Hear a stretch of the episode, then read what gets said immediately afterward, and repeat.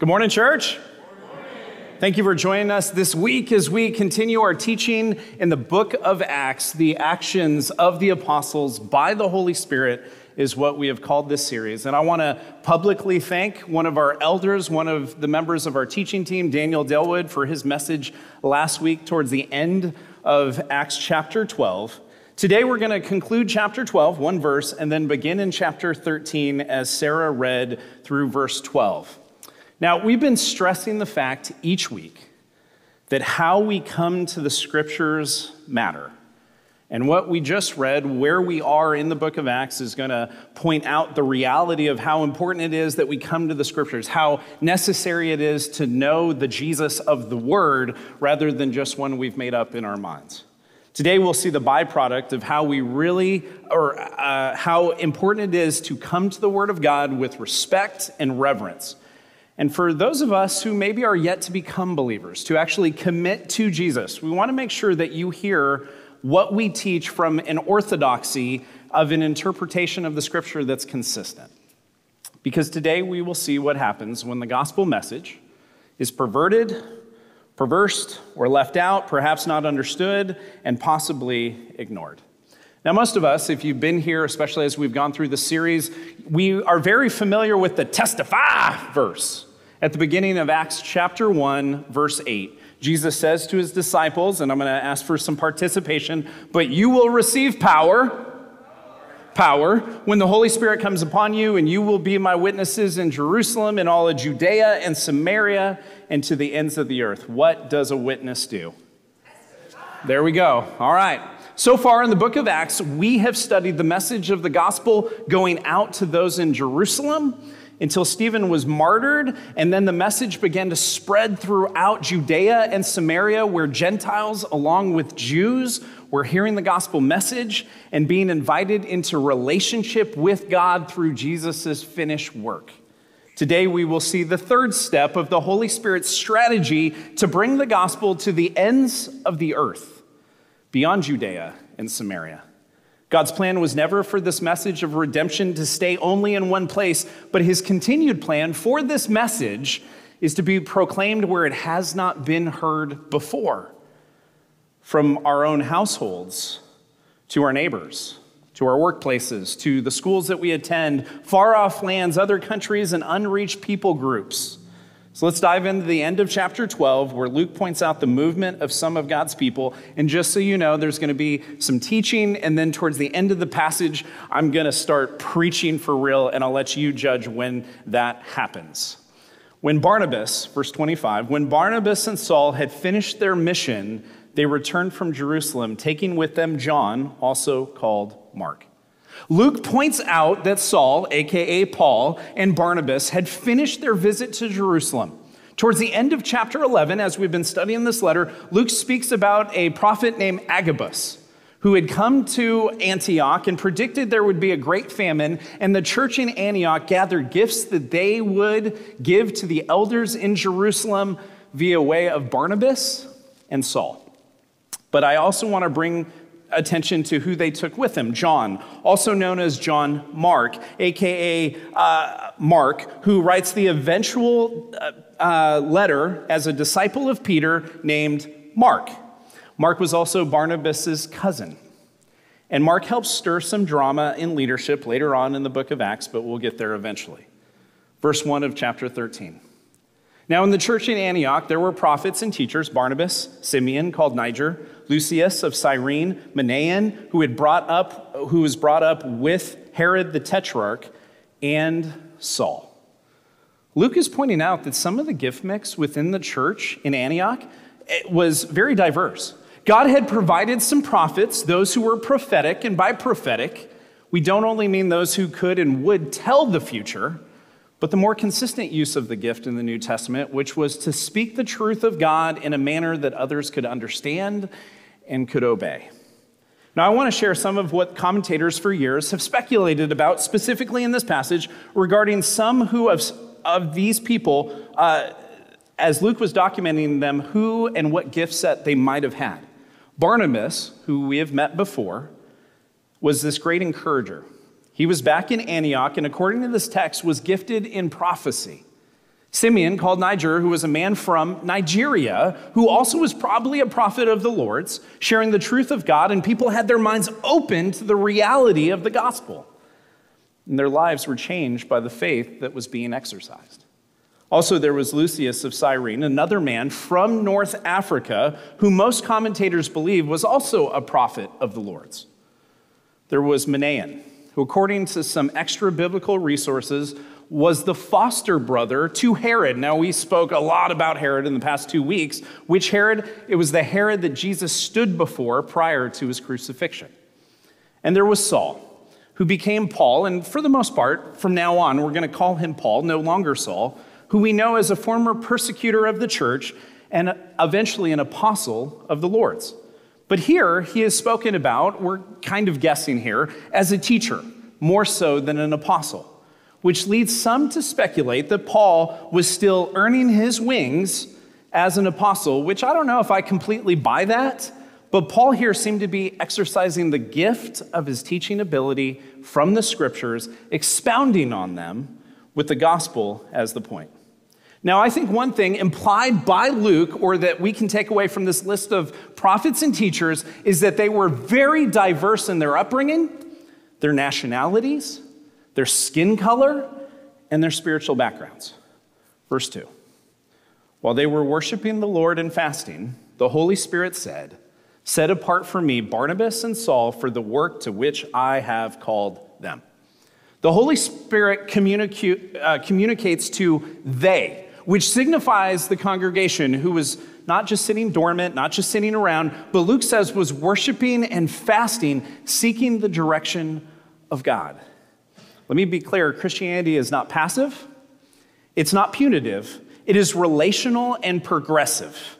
Progressive, happening or developing gradually or in stages, proceeding step by step in your relationship with God. This is one of the things that happens because when you become a Christian and years later, you ought to be putting into practice His Word and growing in your maturity and your understanding of grace.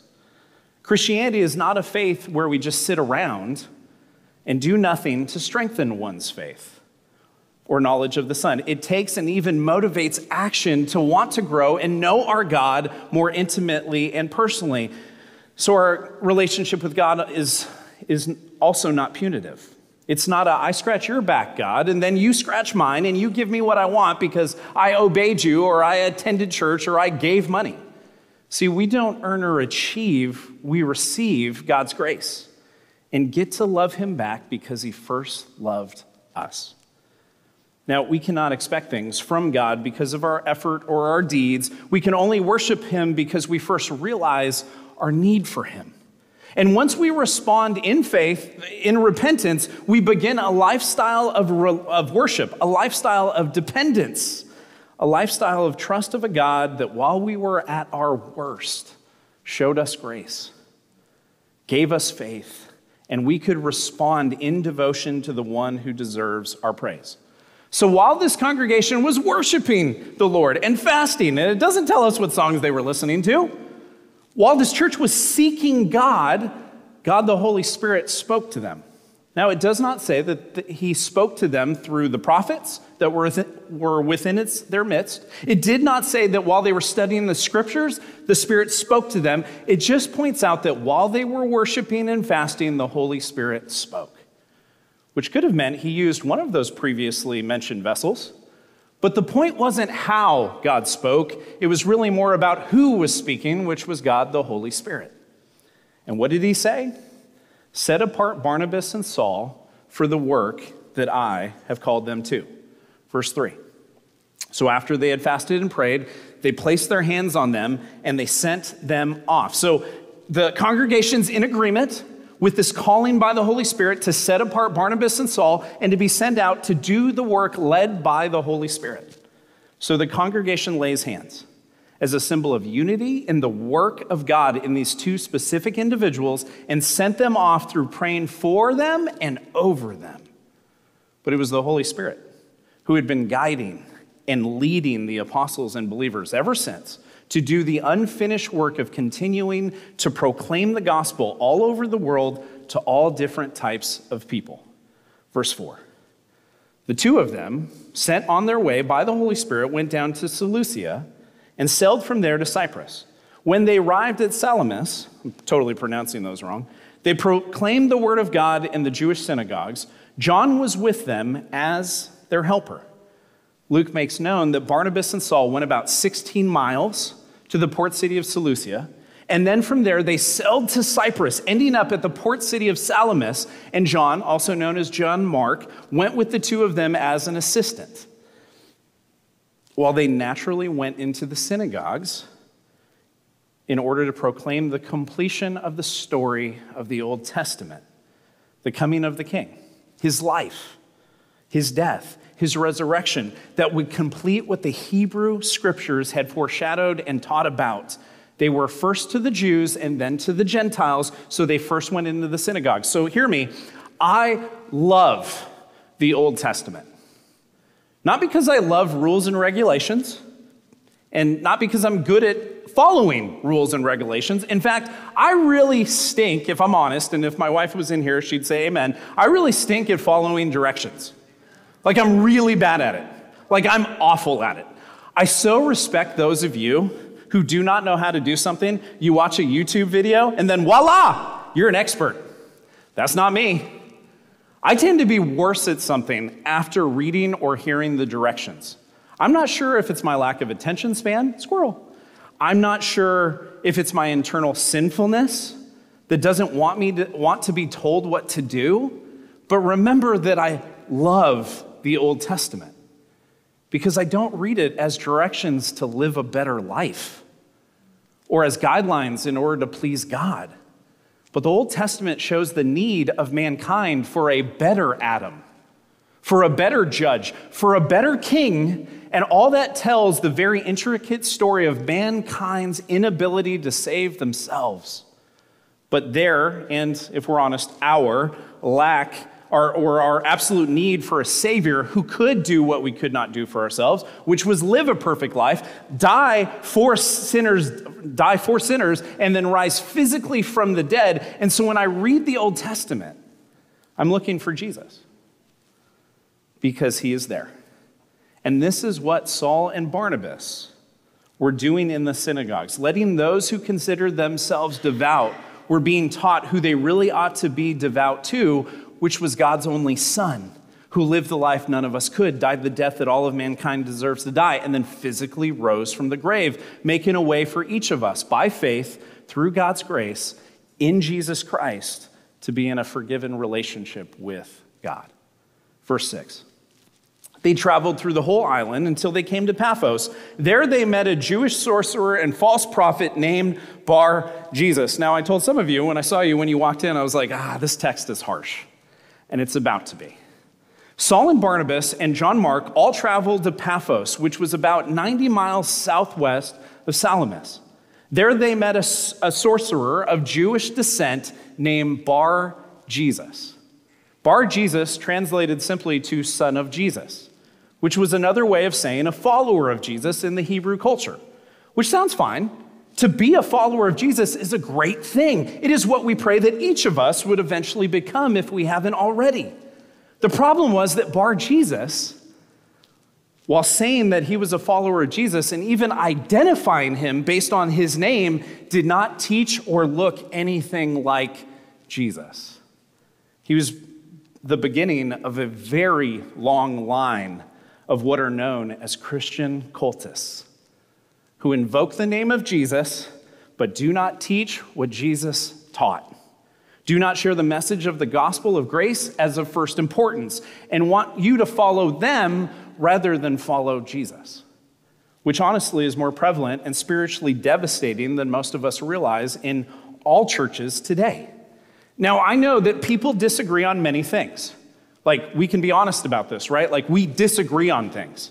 And what this pandemic has truly amplified in my name is or in my mind is that relationships friendships have to be based not on agreeing on absolutely everything but to give grace when we disagree on secondary things that should not be where our identity is drawn from.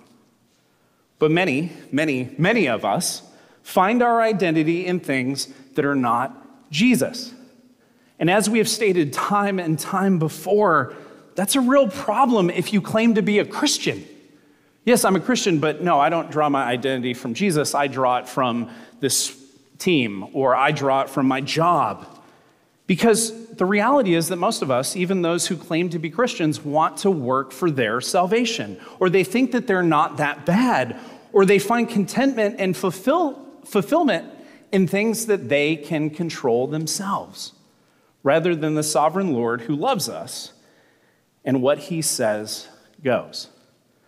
I bring up what he says goes because that requires an understanding of his word that goes beyond just a flippant, once a week reading, but a hearing to be known by God and to know God. Bar Jesus teaching, like all Christianized cults, gives a little bit of truth, at least in the words that are used, but are defined significantly differently. And the emphasis is not on God's intervening grace, but on a work that is done in order to either justify oneself or to further the influence of the cult's beliefs. Now, I want to be real with you as a church. I try to be every single time I'm up here, I try to be that with everybody, and sometimes it gets me into trouble. This, what we're talking about right now, is my hot button.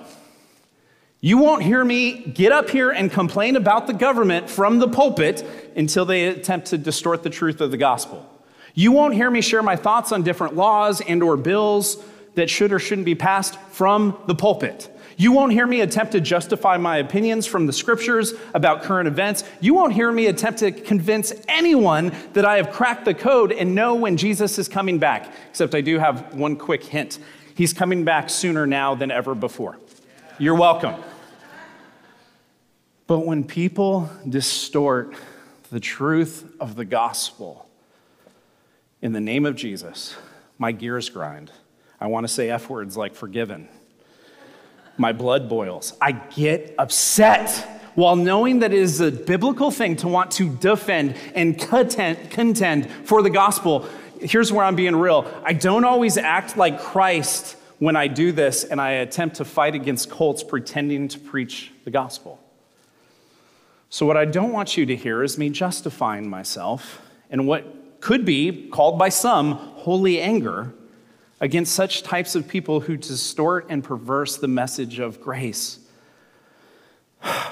But I also don't want any of us to think it's okay in any way to teach a message from the scriptures other than saved by grace through faith in Christ. Anything else is an interpretation that just does not hold up within the scriptures. Paul, speaking to the, the church in Galatia, makes a pretty strong statement about how this should not happen. Galatians chapter 1, verses 6 through 9, Paul says to the church, I am astonished, I am shocked that you are so quickly deserting the one who called you to live in the grace of Christ and are turning to a different gospel, which is really no gospel at all. Evidently, some people are throwing you into confusion and are trying to pervert the gospel of Christ. But even if we or an angel from heaven should preach a gospel other than the one preached to you, let them be under God's curse. As we have already said, so now we say it again if anybody is preaching to you a gospel other than what you accepted, let them be under God's curse. Paul contrasts the gospel of grace, which is blessing for all of those who would receive it with the gospel of works. And in this case, it was the idea of circumcision. You had to be circumcised before you could actually become a Christian, or any other type of enemy to grace as a curse because it leads to death. And as our very own James Franco pointed out in chapter 6 of Galatians, Paul says that they not only perverted the gospel by expecting others to first be circumcised in order to become a Christian, they also distorted the truth to save themselves from persecution. Here's what it says in Galatians 6:12. Those who want to impress people by means of the flesh are trying to compel, good word, you to be circumcised. The only reason they do this is to avoid being persecuted for the cross of Christ. So here's a big point of my message. Get your pens ready. Christianity is not comfortable. And that shouldn't be that shocking to us. And I need to keep personally being told this because I am constantly attempting to make my life more comfortable and run away from discomfort and assume that persecution isn't worth it. Or because, and, and let's be honest about this, I've made mistakes, I, like all of us, would prefer self preservation. I would rather defend myself. I'd rather say, no, no, no, I'm not that bad, than God's glory. But as I read and obey the scriptures, I am taught over and over again that God not only has bought my life at a great price, but He's given me Jesus' perfect record, which means I stand justified. I stand holy before God because, as we've said many times, I'm with Jesus. It's all about Him. It's all about his gospel of grace. Do not, if you are a believer in Christ, do not open this book without reading it through the lens of the redemptive work of Christ known as the gospel. Verse 6 and 7 together. They traveled through the whole island until they came to Paphos. There they met a Jewish sorcerer and false prophet named Bar Jesus, who was an attendant of the proconsul, Sergius Paulus. The proconsul, an intelligent man, sent for Barnabas and Saul because he wanted to hear the word of God. Bar Jesus, or Elymas, which means magician, which is how he'll be addressed in the very next verse, was an attendant to the proconsul. Proconsul was a ruler of the Roman province, a ruler, or in some translations, a deputy. And he had sent for Barnabas and Saul because he wanted to hear the word of God, Luke writes. But this wasn't a, hey, could you guys come here and read it to me because I want to hear it in your accent or your tone? No. He wanted to hear what the scriptures actually meant. This is something that we ought to want. We ought to want to know more of what this says, what this means. Now, on Easter this year, as we continued through the book of Acts, and we were back in Acts chapter 8 then, we read about Philip, the evangelist, and an Ethiopian treasurer. And when the Spirit led Philip to engage with the Ethiopian, Philip asked a wonderful question. And I think the Ethiopian treasurer gave an even better answer. Here's what it says in Acts 8 Philip ran up to the chariot and heard the man, the treasurer, reading Isaiah the prophet. Philip then asked, Do you understand what you're reading? The treasurer's reply was, How can I? Unless someone explains it to me. So he invited Philip to come up and sit with him. Our understanding of the scriptures is more important than just our frequency of reading them. That's why we get together. That's why we encourage you to be in community groups. That's why we're doing community groups the way we're doing them right now on Wednesdays and on Thursdays, because we want people to understand what the text means, not just say, hey, I read it, check a box, and move on. I have known many, many people over the years that have justified themselves based on their religious effort. I can admit that I've done this. Will any of you admit this? Okay, a few of you, and liars. Now, when I worked at church, at another church, as an interim pastor, this was years ago, after the services, the, the culture in that church was kind of this whole idea of like, you got done with the service, and then the pastor would kind of stand in front of the pulpit, and then a line of people would come up to talk to them to basically, um, what I noticed was to argue. Fun, don't, don't do that. My email, mike at coval, you, you guys can do it that way. But this one guy, I won't mention his name, to be honest, I don't remember it. This one guy felt like it, was his job to tell me every place I misspoke in the sermon. That's what he was paying attention to. He's probably got like moments in his Bible where he's like, Tim said this wrong. Salamis, that's incorrect. Anyway. And he came up to me once to let me know this is how he began the conversation. I have read through the Bible 15 times.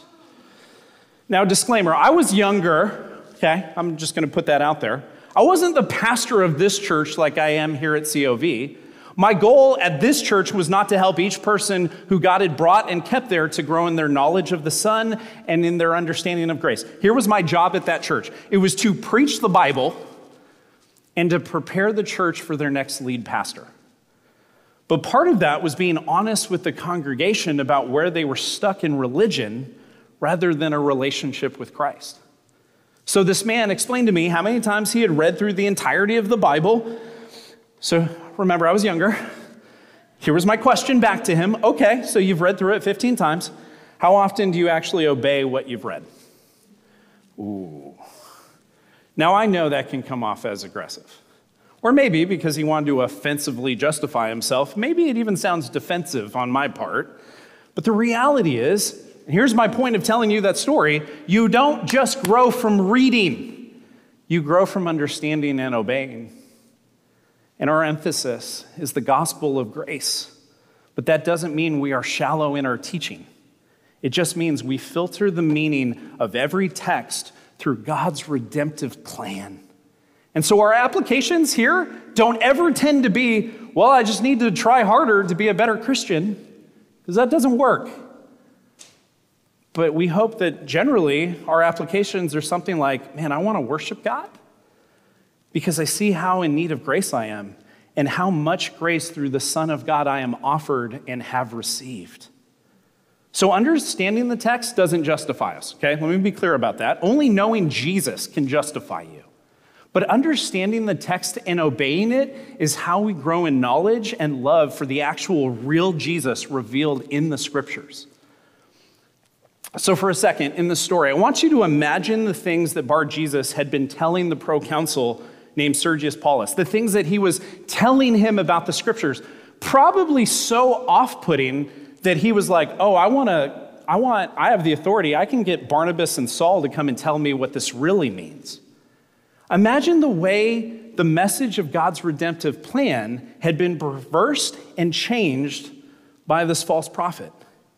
Now, one thing we do as a staff periodically, and sometimes as a teaching team, is we'll look at a passage with what we know is the incorrect interpretation. And you're like, why would you do that? Because when you know it's the incorrect interpretation, you're kind of showing that you understand the looking at the same text through the lens of the gospel. And this is probably exactly how Bar Jesus was explaining the scriptures to Sergius Paulus, with the emphasis not on God, but perhaps on him. But what does Sergius do? He sends for Barnabas and Saul, these teachers, these men who were held in such high regard as real followers of Jesus. Verse 8 But Elymas, the sorcerer, for that is what his name means, opposed them and tried to turn the proconsul from the faith. Elymas, Bar Jesus, opposed them. He did not want the truth of what Paul and Barnabas were teaching to be something that influenced Sergius and others. Because Elymas had spent so much time attempting to convince people of his perverse interpretation. Bar Jesus had his identity rooted in his false interpretation of God's word and character and wanted people to exalt him rather than Jesus Christ revealed in his word, explained and known by Barnabas and Saul. Verse 9, here's where it gets rough.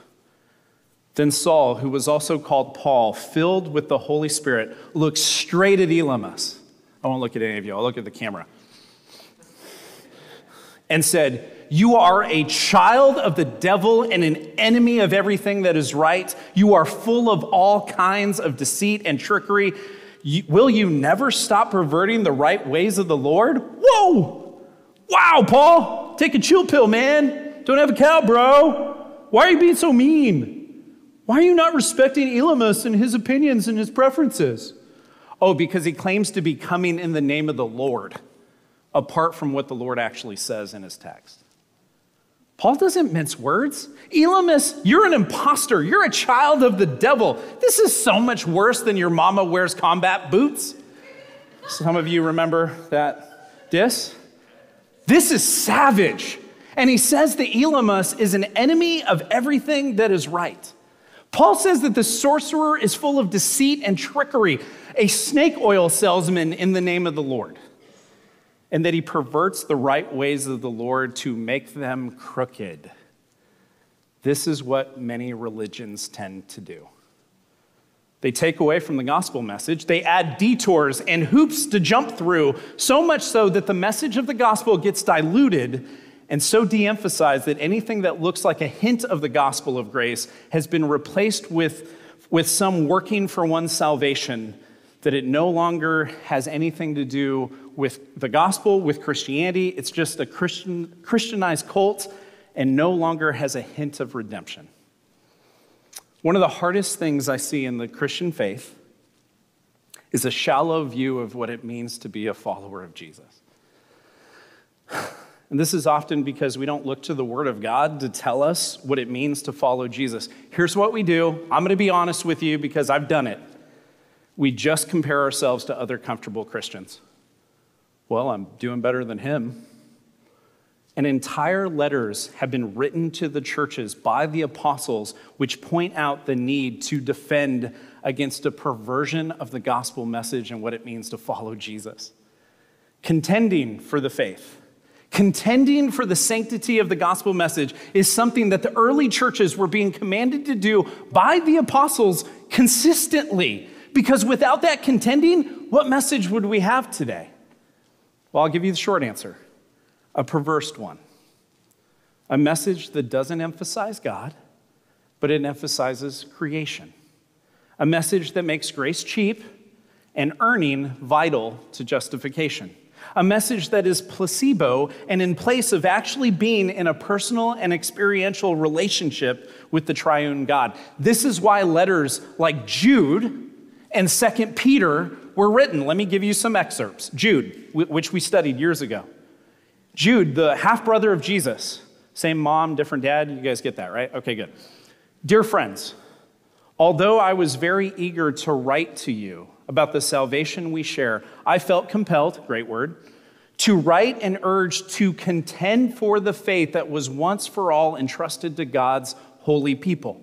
For certain individuals whose condemnation was written about long ago have secretly slipped in among you. They are ungodly people who pervert the grace of our God into a license for immorality and deny Jesus Christ, our only sovereign and Lord.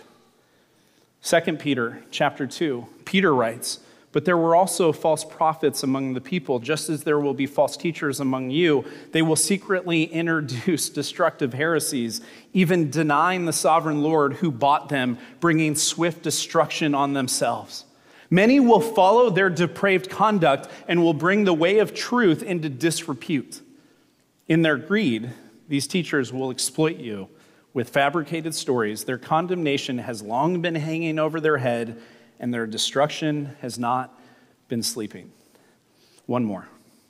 Paul writes to the church in Corinth in a second letter to them, and he says in chapter 11, But I am afraid that just as Eve was deceived by the serpent's cunning, serpent's cunning, your minds may somehow be led astray from your sincere and pure devotion to Christ. For if someone comes to you and preaches a Jesus other than the Jesus we preach, or if you receive a different spirit from the spirit you received, or a different gospel from the one you accepted, you put up with it easily enough. He's pointing out that many of them would just accept that.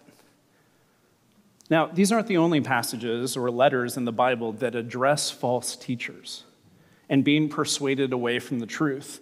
They are an example of the consistency among the scriptures in Jesus' brother Jude, the spokesperson of the disciples, Peter, and Paul, the last to be called an apostle all pointing out that contending for the faith is part of the believer's responsibility, not just for the pastors or the elders, because everything that is not holy, honestly, is trying to pull us away from the truth of the gospel.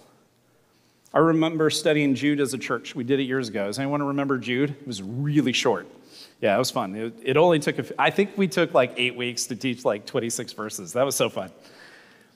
And then a small subset of people, we jumped into 2 Peter, which that letter and Jude, they go hand in hand.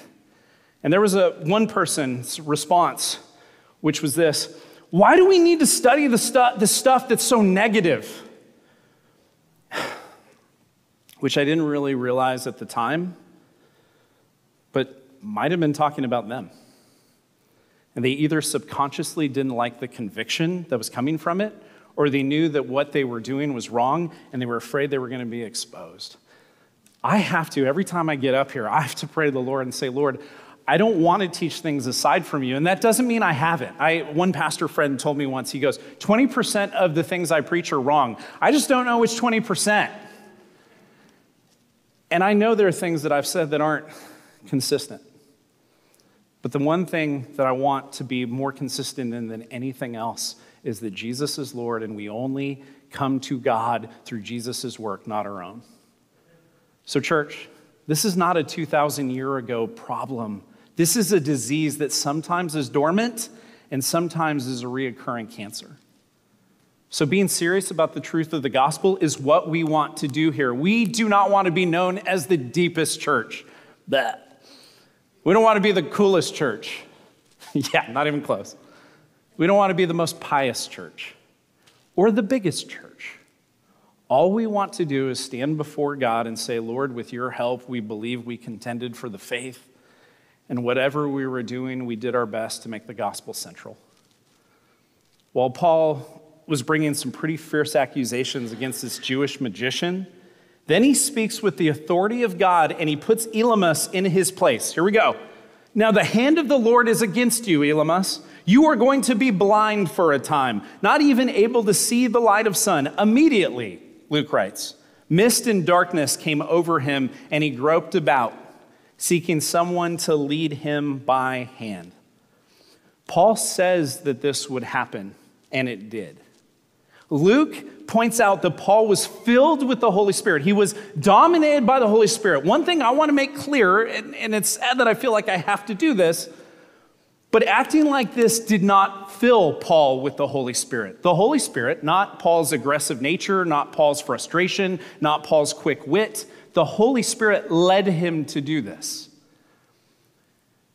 And when most of us act like this, it's not because we're dominated by the Spirit of God. It's because we want to be better than someone else. But how do I know Paul was being led by the Spirit other than Luke says that he was? that Paul's threat to this Jewish mystic actually took place and he could not see, just as Paul said would happen, which brings us to the point of the entire passage. You ready? Verse 12. When the proconsul saw what had happened, he believed, for he was amazed at the teaching about the Lord. While it would be easy to assume that this narrative that Luke writes in Acts 13 is all about defending against heretics, it's not. With all that happened in Cyprus as the first missionary journey of Paul and the first missionary sent out from the church in Antioch, what does Luke document? This moment where, according to many theologians, Saul became Paul. Paul embraced his apostolic calling from God. What was the point? It seems to be so much more consistent to believe that the point was what we studied last week as well, where Daniel taught, but the word of God continued to spread and flourish. The proconsul who sent for Barnabas and Paul believed the word of God taught by them. He was amazed, not by Paul and Barnabas. He was not amazed by the messengers, he was amazed by the message. This coming Thursday, Worship team, you can come on up. You can come up this coming Thursday. That, that's not what I meant. Come on up. This coming Thursday will mark the 486 year anniversary of the martyring of a man that many of you do not know of or have probably never heard of, but truly has been a huge blessing upon your spiritual lives if you know it or not. William Tyndale Born near the Welsh border of England in 1494, grew up and attended the University of Oxford, eventually becoming an instructor at Cambridge. Tyndale, who was heavily influenced by Martin Luther and the Reformation, became convinced that the Bible alone should determine the practices and the doctrines of the church, that all believers should be able to read the Bible in their own language. Imagine that. Because of the influence of the printing press, and a demand for scriptures in people's own languages, William Tyndale began working on the New Testament translation directly from the Greek in 1523. But his contending for the truth of the word was considered heresy by the English monarchy, whose Catholic religion determined that an English version of the scriptures was illegal because the Catholic Church believed that only clergy could correctly interpret the scriptures. Tyndale witnessed firsthand the appalling ignorance of the Roman clergy. He was sharing a meal with one of them, and he fell into this heated argument with a Catholic clergyman, and the latter asserting this We had better be without God's law than the Pope's. Tyndale boldly responded, No, that's not what he said. I defy the Pope and all his laws. He then added these famous words If God spareth my life ere many years, I will cause a boy that driveth the plow shall know more of the scripture than thou dost. Which essentially means the common people will understand the scriptures better because of the word being in their own language and the Holy Spirit using them rather than a clergyman who's trying to make it all about themselves or their religion. From this point forward, the ambitious task of tr- translating the Bible into English was Tyndale's driving mission. So he went to work in translating the first New Testament from the original Greek rather than the many copies of the scriptures that had been translated from the Latin Vulgate. Eventually, this led to a friend, oh, friends, selling him out. And Tyndale was captured and imprisoned for a year and a half while a case was brought against him. In that time, in true Pauline fashion, he led guards and others who were in charge of his imprisonment to Christ. Tyndale was executed on October 6th, 1536. He was strangled, burned, and his body blown apart by gunpowder. But when finally asked to recount and renounce his heresy, he shared his famous last words Lord, open the King of England's eyes. There is no doubt that by this monumental work, Tyndale changed the course of English history and Western civilization. William Tyndale contended for the faith, believed by his willingness to fight for the right, for the truth to be shared and studied and believed. And while most of, if not all of us, will never physically be martyred for contending for the faith, that doesn't mean that our lives won't be full of hurt and suffering will be misunderstood by people inside and outside of the church. People will think that we're too fanatical or close minded. Accusations will be thrown at those who contend for the faith, for the truth, for the gospel. But I want to tell you, Jesus is worth it. Even if you suffer for a while, the truth of the gospel being preserved and shared and presented will always be worth the heartache because Jesus is worth everything. So let me conclude with Jesus' words when the disciples were talking to him about what it means to follow him. Then Jesus said to his disciples, Whoever wants to be my disciple, whoever wants to be my disciplined people, whoever wants to follow me, must deny themselves, take up their cross, and follow me. For whoever wants to save their life will lose it, but whoever loses their life for me will find it. Let's pray.